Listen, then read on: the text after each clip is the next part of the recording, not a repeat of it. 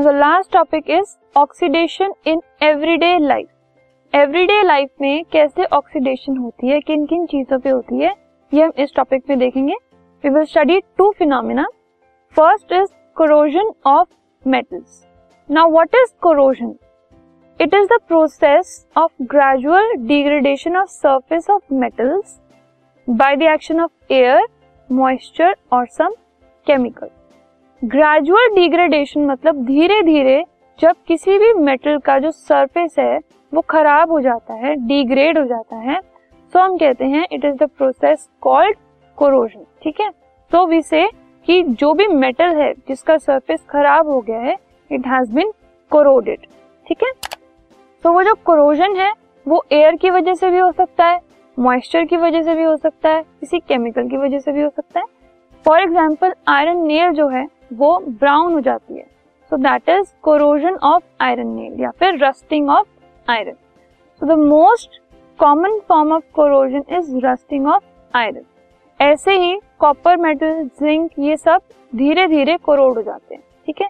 You seen silver के ऊपर black जो इसकी ब्लैकनिंग हो जाती है so that is also because of corrosion if you are talking about rusting of iron so iron metal gets oxidized by the atmospheric oxygen. अब corrosion क्यों हो रहा है? क्योंकि आयरन जो है, वो ऑक्सीडाइज हो रहा है, जो एटमॉस्फेरिक ऑक्सीजन है, उसकी वजह से उसमें ऑक्सीजन ऐड हो रही है। And in the presence of moisture it forms hydrated iron oxide called rust उसके ऊपर रस्ट की एक लेयर आ जाती है, जिसकी वजह से वी से उसका जो सरफेस है, वो कोरोड हो गया। ठीक है?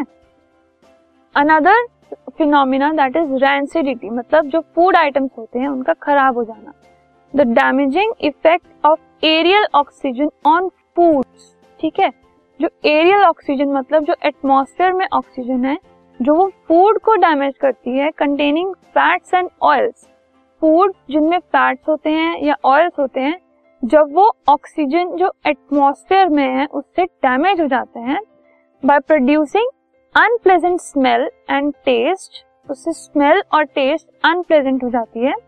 It is called rancidity we say the food has grown rancid ठीक है? सो फ़ूड आइटम्स जिनमें फैट्स होते हैं ऑयल्स होते हैं एटमॉस्फेरिक ऑक्सीजन से वो ऑक्सीडाइज हो जाते हैं और उससे उनमें स्मेल आ जाती है अनप्लेजेंट स्मेल और अनप्लेजेंट टेस्ट तो उससे वो खराब हो जाते हैं। ठीक है? So it is called rancidity and oxidation जो है, उसके पीछे रिस्पॉन्सिबल है। अब रैंसिडिटी को प्रिवेंट करने के लिए हम क्या क्या कर सकते हैं?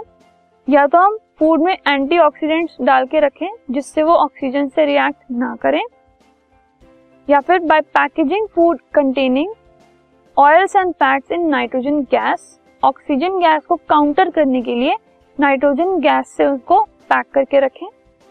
By keeping food in refrigerator ठीक है, जिससे डायरेक्ट कांटेक्ट में वो ना आए। By storing food in air tight container air tight container में पैक करके, उसको स्टोर करके एयर का जो उससे कनेक्शन है वो टूट जाता है, ठीक है? तो इस, इन चार चीज़ों से हम रैंसिडिटी को प्रिवेंट कर सकते हैं, ठीक है?